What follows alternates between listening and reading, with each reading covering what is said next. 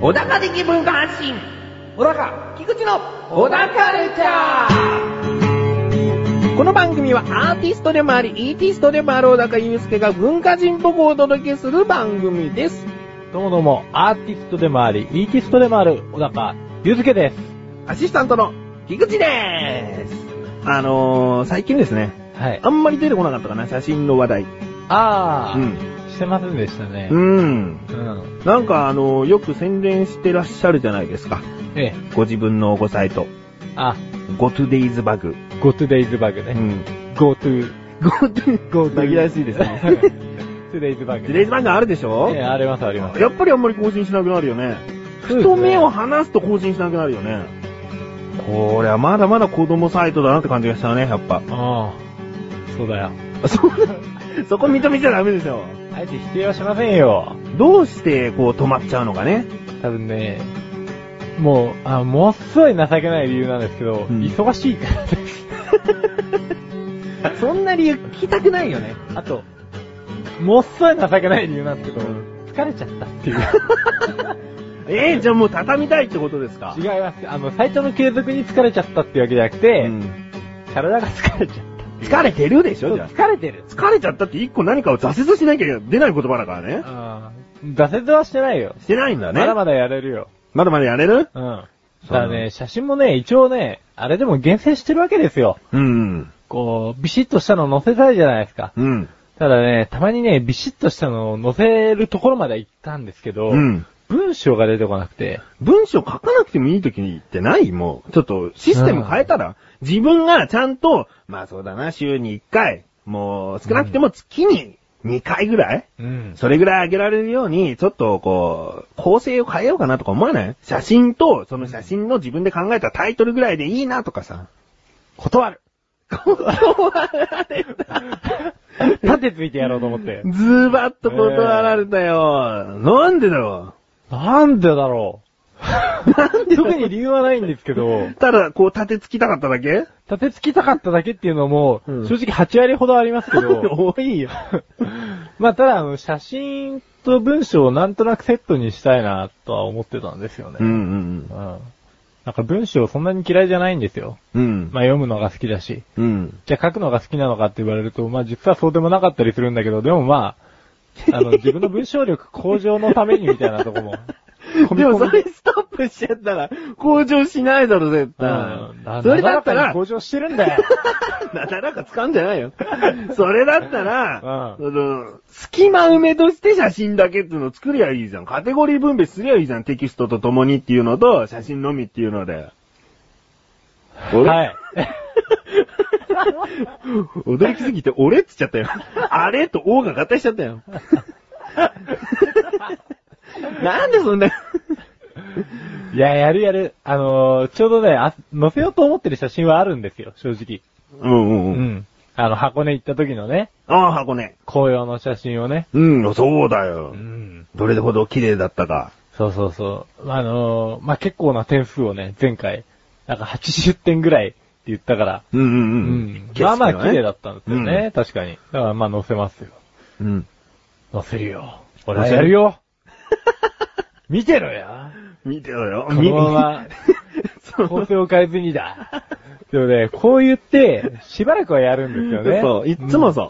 あの、三日坊主なんですよ。ああ、 ままああ。でもまあ、好きだからね。そうやると思うけどね。うん。うん。だって更新してないのに、うん例えば2日に1回ぐらいはきちんと更新してんのかなって確認してくれる人がいたらどうするよ。 いや、でもね、この前ね、あ、まあいいや、でもこの話は。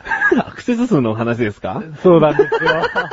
アクセス数の話しちゃおうかなと思って今。ちょっとショッキングでいや、さ。同情票が入るかもしれないよ。同情アクセスが。やだよ。それでさ、一時的にちょっとだけピッてなってさ、更新日に。もうこの話したら少ないってことがバレバレだよ。少ないんだよ。自 分の更新が痛いんだよ。やべえ、また更新しちゃったっつって。う。うんん。ね。だから、もうちょっと頑張って、とりあえず、うんまあ、サイトを継続させつつ、うまく宣伝していこうかなと思って。そうだね。うん。うん。だからやっぱり、文化人の小高祐介なんつっちゃってんだから、うんこうやることはやっとかない と、そうだね。つっちゃったからね、もうね。そ 人がついてこないっていうのはもううん後。とりあえず自分がやることやってないと、そうそうそうそうも人がついてこないからやってもしょうがないんだよとか、そういう理由なんかそうなんだよどうでもいいじゃそうなんですん。よ。ね。 うん。うん。あの、まあ なんて言うんですかね。前衛的にうん。僕がこう、切り進んでって、うんうん。みんながついてきてくれればいいなという。 だって更新されないサイトは絶対アクセス数なんか伸びやしないからね。はい。 2回見ようとは思わないじゃん。正直、うんよほどのワンじゃなきゃ何度も見ようとは思わない。思わないね。うん。ここれ、れはもうしょうがないよねうん。厳しいけど。俺もあんま見てないもん。ね、そういうもんだから。うんう。ん。とりあえず更新させます。そうだね。うん。まあしばらくうん今後は大丈夫かなと思いますんで。うん。うん。交互期待。今後期待なのかうん。まあちょっと話は変わります。 うん。えー、この更新日と次の更新日の間にえ、クリスマスが入るんですね。ええ。まあ、この文化人、小高祐介、流のクリスマスの過ごし方なんていうのをちょっと、はい。あったら、わかりました。うん今年の予定もう実は決まってるんですよ。お、お話ししてください。嫁とですね、うん。あの、恵比寿のビアガーデンでビールを飲みに行こうっていう。エビスの方までちょっとロマンチックな感じがしたんですけはいど、ビアガーデンでだいぶこうガカー ンって。乾杯だね。 まあ、ビールにもよるけどね、グラスビールみたいなのもあるしね。でも、エビスのビアガーデンって言っても、うんそんなに、あの、ちょっと大衆っぽい感じじゃなくて、うん割とお上品な感じなんで、うんうんうん。あのーまあ、位置にもよるんですけど、うん取れる席にもよるんですけど、んいいとこだったら、まあまあ静かに食えるんですよ。うんうん美味しいソーセージとか、うん、自分も行ったことあります。うん、美味しいビールとか、うんあそこのビール美味しいでしょうん。まあまあ、そんなビール好きじゃないからな。相手を見るのに夢中だった。つっとこうかな。なんだ、女子よ。なんなんだ、なんなんだ。うん文化人か。文化人じゃないよ。 一男性の話だよ。完全にロマンチスト、体系っていう、なん、うん、まあ何ロマンチスト何あなんつった今。え、なんでもない。ロマンチスト体型っつったいや、異体系ってあ、言い異ます。体系っつったのかうん、異体系なら別ロマにンチスト。体系じゃないよ。そのそう、だからロマンチスト体型じゃないよって言われたら腹立とうと思ったんだよ。今言いやがったな。 ロマンチストだっていいだろ、この体型で も。異体系ならまだいいんだよ、なんか。うんロマンチストイコールちょっと異体系っていうのはもうイコールになってるからいいんだよ。あなんでその、太ってる人はロマンチストじゃちょっとダメだみたいなー。いや、違うよ。太ってる、太ってないじゃないよ。何もうなんか、顔つきだよ。顔好きだったら体型じゃねえじゃねえかよ、もう。もっとショックだよ。頑張ってくださいよ。頑張るよ、じゃあ。バラの似合う男になります。 今年中に。今年中じゃもうない よ。ねえよ、ちょっとも来年までにじゃあ、う。来年までな。ええバ。ラの似合う男に。なるよ、じゃあ。ええじゃあちょっと、来年に切り替える前にバラ持ってきます んで。似合うか似合わないか、チェック して、写真撮って、トゥデイズバーグに載せるわ。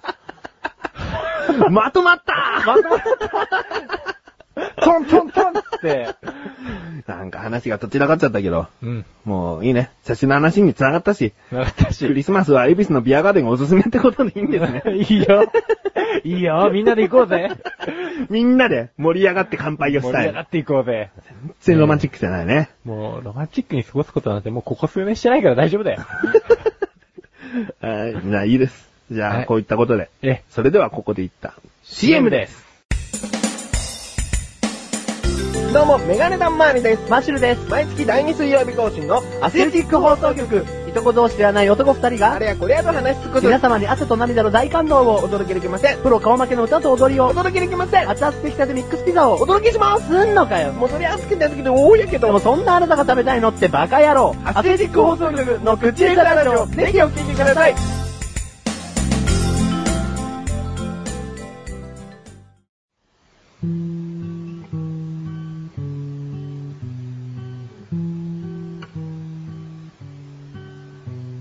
小高郎の料理教室。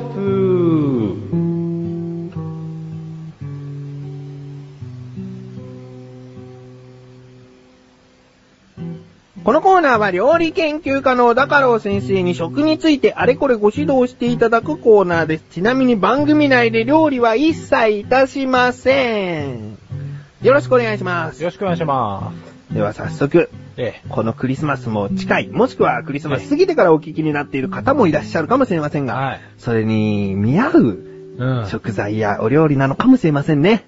テーマをお願いします。はい。じゃあ、それに見合う。いちごいちご微妙いや、なんでよ。クリスマスケーキに乗ってるでしょよ、あんなにふん乗だっりてにますけど、そこから繋いでったらもちろん乗りますけど、例えば七面鳥とか言ったらぴったりじゃないですか。だってそんな前振り計算に入れてなかったもん。まさか。だからまあ、まあ、いい方ですよね。そうだクリよ。スマスには近めですよね。うん。いいです、いいです。あぶねえ、チョコレートとかにしそうだったんだよな。チョコレートもいいんじゃないで すか。チョコレートケーキあるじゃねえかよ、みたいあなあ、ことそっかでそ。っか。乗り切っちゃうけどね。うんあーまあ、まあね今回イチゴ。うん。はい。いちごはですね、はい。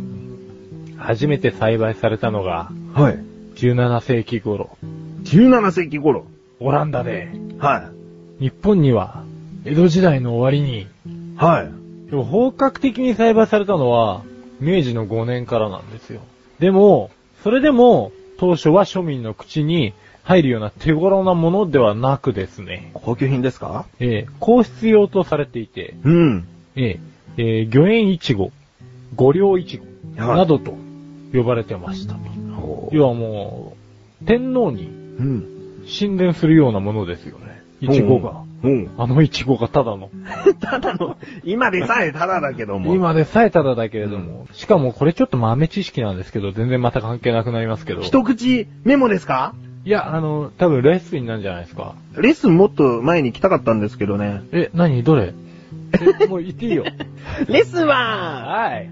いちごは、世界で初めてできたのはオランダの17世紀で日本に入ってきたのは江戸時代の終わり頃なんだよここで行きたかったんですよね。あ、なんと。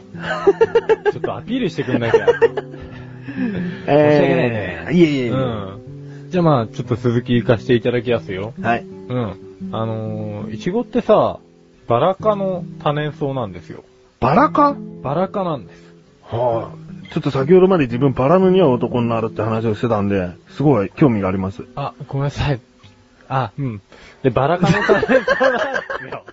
はいはい。 ええで甘みがあるので、はい果物として位置づけされてるが、はい基本的には草本性の植物なので、はい野菜として扱われる。 あー、なんかそういう区別があるんですよね。そうですね。もうちょっとごちゃごちゃになってるみたいですよね、そういうのは。ん。曖昧になってきてはいますよね。木になると果物って呼ぶみたいなことですかうね。ん。うん。まあ、はっきりしてませんけど。はっきりしませんね。うん。でもね、こいつね、はっきりしてない割には結構中身に豊富な栄養素が入ってまして。おまあ、ビタミン C。 C ですね。ビタミン C。はい。あと、ポリフェノールの一種である、アントシアニン半年前ってに。いう成分があるんですけど、うんこのアントシアニンって、ブルーベリうーにん。すごく含まれてて、うんそのブルーベリー食べると、その目が良くなるみたいな話あるじゃないですか。うんありますあれの成分っていうのは、このアントシアニンなんですよ。うん。とどのつまり、まあ、イチゴ食ったってブドウ食ったって一緒じゃねえかと。うん。うん、ベリーつながりでね。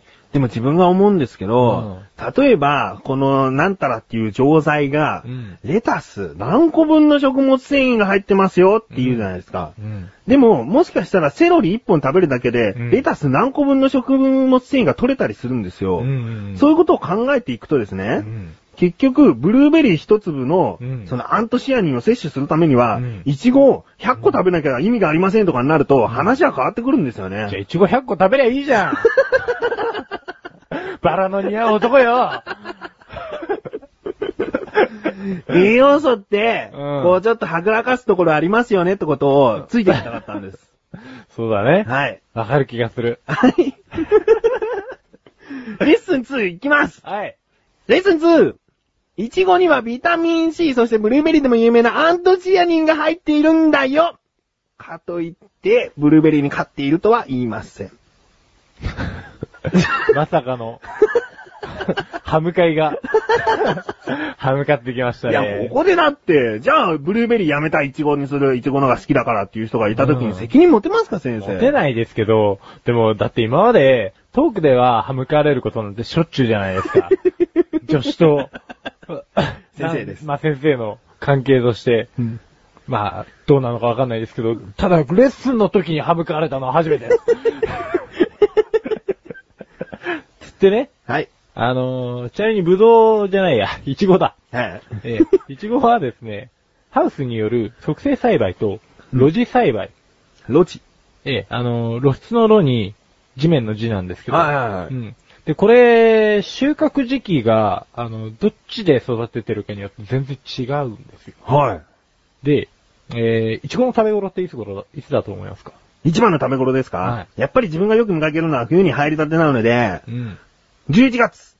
11月。まあ、普通そうですよね。僕も11月だと思ってたんですおけうど、これですよね、露地栽培の場合は、い。 5、6月です。 5、6月。はが収穫時期になりまい。す、初夏ですね。はい。で、えー、ハウスの場合は、10月の下旬から、翌年の5月までです。長いです。 長いんです よ、これが。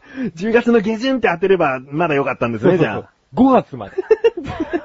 じゃあ11月でも12月でも正解は正解っていうことです正ね。解は正解。一応込み込みなんですけ ど、あはあ。いでもちょっと気になるのは、はいそのイチゴの露地栽培がうん5月6月ということは、うんイチゴがそのまま育つ時っていうのは、はい旬として初夏なんですね。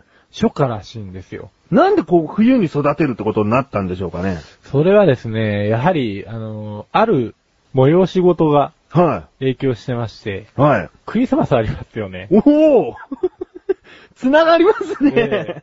あの、ケーキの製造ありますよね。はい。まあ、いちご乗せはさ、ね。乗せます。うん。で、まあ、11月頃は、まあ、食い頃だ、なんていう人もいるぐらいですから、はまあ、ケーキにも乗せるし、い。うんまあ、いちごの製造が5、6月で終わってちゃ落ち着かないっすよね。そうですね。ん大量確保して、なんか、特殊な保存方法をしておかないと、持たないそうですそうね。そう持たないですよね。だからです。なるほど。ということは、この時期からスーパーに並んでるイチゴは、ある意味、なんだろう、後付けされて今が旬ですよ、みたいな。そうです。クリスマスのせいなの に。はい。もう超行事ごとに巻き込まれて栽培してるわけですわ。冬のフルーツじゃないんですね。そうですね。はこのでもハウス栽培による利点っていうのはかなり大きくて、ぁうん。まず、あのー、ミツバチを、まあ中に放せるんで、はあの、そのミツバチが、よっぽどのことがない限りハウスから逃げないじゃないですか。うんうんうんだからまあ、あの、受粉がすごくスムーズにいったりとい。か、はいはい。あのー温度が、基本的にはもう適温で保たれてる状態なので、粒が揃ったうん大きさの均等な美味しいイチゴができますよっていうとこ。あじゃあ作りやすさで言えば、そのビニールハウスの方が。そう、露地栽培より、一見天然物の方がっていう話が出てきそうですけど、うんまあ手間暇をかけてるのは結局ハウスですよって話にあなるんですね。形のいいイチゴだったりするわけですね。そうそうそうそうはいはい。もうレッスン3行きましょう。はい。レッスン 3! いちごの旬は、冬ではなく実は初夏なんだよ。でも、ビニールハウスで作られたいちごの方がしっかりしているかもよ。ですね。ってことで、えすごく、もしかしたら自分が今までやってきた中で一番勉強になったかもしれないです。ー、あ、食いついちゃいま した。いやー、なんか勉強になりましたね。バラかしかり、あ、バラかしかり。はいクリスマスの話しかり、繋がりましたね。下がりますね。えー、いいタイミング。グで、気分変えてイチゴの似合う男になりたくなってきましたね。ああ、本当ですか。はい。じゃあ、ここいらで。まだありますかレッスン4に行きたいんですけれども。ああ、そうですね。はい。じゃあ、まあ、レッスン4に行きましょう。はい、行きましょレッスン 4! はい。色の濃淡に関わらず、鮮やかでムラがなく、光沢があり、つぶつぶ、つぶつぶが立っているものを選びましょ うです。う。 なんか、いつもよりしっかりしたことを言うもんだから、こはい。ひどちゃうともうダメダメになってきてる。う、しどろもどろでした ね。しどろもどろです。はい、ちょっと覚えてないですけれども、粒揃いのものを選びましょうしか聞き取れなかったです ね。鮮やかでムラがなくて、はい光沢があって、つはいぶつぶが立ってるやつね。はい。で、あのー、ヘタの周辺とかが白くなってないとかっていうのもポイントです。ああ、うん。粒揃いのなんか言ってないですね。そうですね。粒が立ってるって。なんだ粒揃い。それ大きさの話じゃないかって。はい、わかりました。はいレッスン4。ええ。意外とありきたりなことだったかもしれないですね。まあ、あの、基本に中心。 すいませんね、先生。ちょっと辛口なところがあって。 こんな時は、イチゴなんか頬張って甘口になりたいですね。全然うまくないよ。 それでは、今回のご指導は以上ですね。はい。先生、ありがとうございました。なあ、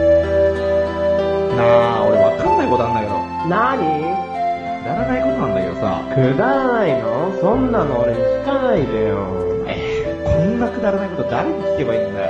そんなあなたのためにお答えします。菊池賞のなだらか向上心は毎週水曜日更新。なるほど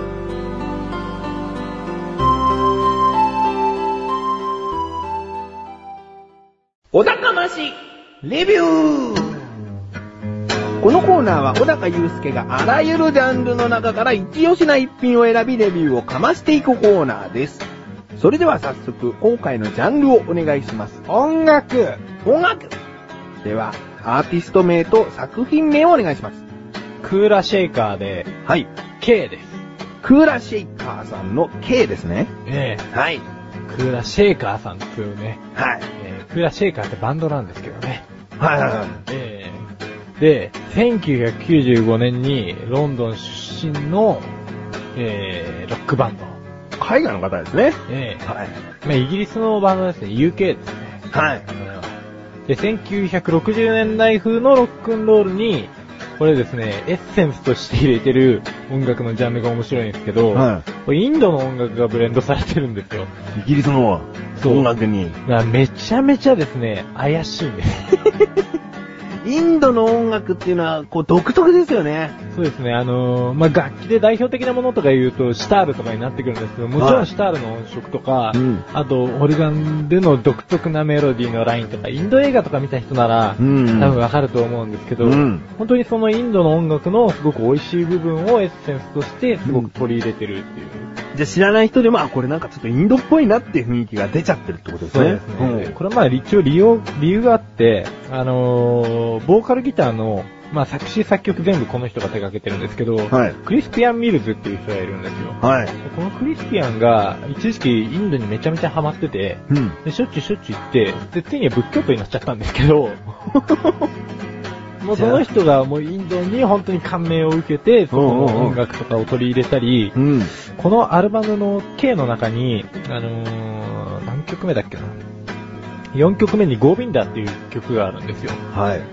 このゴービンダっていう曲は、全部あのー、インドのヒンズー語、ヒンドゥー語か。ヒンドゥー、ヒンズーでも大丈夫だと思います。で、あそこのサンスクリットっていう、あの、言葉があるんですよ。うん。文化が、サンスクリットは。サンスクリットの中の言葉があって、その言葉で全部の歌詞を書いてるっていう。だから英語を聞くのとまた違った語感がこの曲の場合はかなり楽しめるんでう、ん。まあ、それもおすすめですね。うんううんん。うん。え、じゃあもう全般的にその K というアルバム以外でも、全般的にインドっぽいってことですかぽ。いイメージはすごく強いですあね。あ。で今のもすごくいいんですけど、この K っていうのは、えー、一応このバンドのデビューアルバム。おー。で、めちゃめちゃ売れたんですよ。日本でも。おということは、知らなかった自分は恥ずかしいことですね。いや、あの、でも、まあ、めちゃめちゃ、めちゃめちゃでもねえな。 まあ、このバンドのいいところはですね、いっぱいあるんですが、はい。僕が最初に惹かれたのはですね、さっきのゴービンダじゃなくて、1曲目の Hey Dude っていう曲があるんですよ。ヘイ、リュウド。ええこの曲がですね、ものすごいダンサンブルなナンバーで、ん。で、もうベースとドラムがうねるうねるっていう、うんもうインドのかけらもない曲なんですけど、この1曲目に関しては。もうそっからハマってって、もう後々のインド世界にやられまくってくるんですよ。一見インドとは関係ないような音楽に見せかけておいて、どんどん聴いていくともういつの間にかインドミュージックに染まってたみたいな。そうそうそうそうそう。だからルーツとしては、インドミュージックっていうのはそのボーカル一人の、あの、思想に過ぎないんですけど、うんうんうんうんバンド全体のグルーヴのうねりっていうのが、ん。ものすごいインドとマッチしちゃうんですよ。ほそれぐい。らいううねりがもう本当にものすごいんで、うん。なんすかね、不気味なんです。 あれは聞いた方がいいですね。あーえじゃあそのボーカルが持ってきた、その、まあベースとなる音楽に、こうバンドメンバーがつけるわけだよね。そうですね楽器の、こんな感じがいい、こんな感じがいいってつけるのが、見事にマッチするってこと。えそうそうそう。しかも、超うまいんです、このバンド。めちゃめちゃうまいんで、うんこれからバンドをやろうと思ってる方、もしくは音楽が好きな人は絶対聴いた方がうんいいと思う。そう。まあ、こういう音楽に興味がなくても、こういう音楽もあるってことが、すごい勉強になるということです。そうですうね。んまだ音楽の話したら大体センスの話しかしなかったんですけど、うんこれはもうテクニック的にもう、ん。うん。ものすごいっす。ものすごい。ものすごいっす。じゃあ、今回の、いきますよ。フーラシェーカーさんの K というアルバム、星いくつつちょっと食って入っちゃっ だた。って当たり前のようにもう言ってますよね。もういいって用意してそうですか。た。はい。ああ、わかりました。じゃあ、このアルバムをおすすめするということで、何かもう一言あれば、どうぞ。 ジャケットが超怪しいっす。もう怪しいだらけ。怪しいだらけっす。そんなアルバムも、ぜひおすすめですということですね。はい。はい。じゃあ、以上、おだかましレビューでした。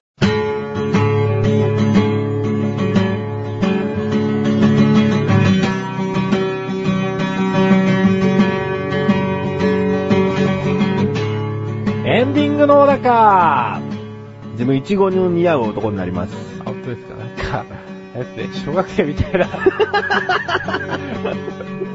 なんか、カゴいっぱいのイチゴ持ってるのが似合うような男になります。単なる食いしん坊じゃないですか。じゃあ、ちなみに、ええこの文化庁だから何の似合う男になりたい何でもいいよ。食べ物、お花、あの、さっき出てきたけども。ねうん。え、何の似合う男ですかねう。ん。あのー自分が似合う花をあげると、ええスズランなんか似合いますね。こうちょっと下向きなけどね。あー。 あ、俺それならすすきがいいっす。鈴木か鈴木だったらなちょっと髪型が鈴木っぽくないんだよなあー、え、髪 なんか、こう似合う、その植物を今言ったわけだから。うん。あ、俺でも結構頭が、髪型がナスの下手っぽいって言われますよ。うん、だからスズランなんあ、だあよ。ー、スズラン だ。じゃあ俺スズランの似合う男になるわ。で、下向き加減っていう。むしろ似合ってるんじゃないかな。そうだよちょっとスズラン持ってきてくれ。顔に近づけたらすごい似合うかもしれないな。はい、スズランっつって。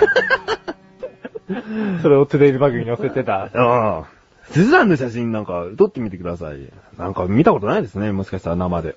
そうですね、うんスズラン。ちょっと変わった。見かけないですうねん、。形だから。ええ。うん。じゃあ探してみますよ。そのスズランのお花を、何、彼女とエビスのビアガーデン行くってうん。彼女じゃないな、もう奥さんか。うん、奥さん。う。ん。スズランプレゼントしろ。なんかプレゼントしないのえ、するよ何すんのもうプレゼント交換するよっていう約束はしてるんですけど、うんただ、あの、お互い、その日まで、内緒で探さなくちゃいけないんで、ちょっとここでは言えねえっす。いやいやいやいや。リスナーの人は聞きたいから。え、聞きたくないでしょう よ。実際、実際そんな聞きたくないよ。じゃあ、ここで隠されちゃうと、なんだよってなる。いやでもだって、まだ何も考えてないんだもん。本当にうん。じゃあ結局、そのもう年末、ああの、次のが、えー今年最後の配信となるんで、ええその時に話すことしかできないってことだね。 うん、そうだよ。そうだよ。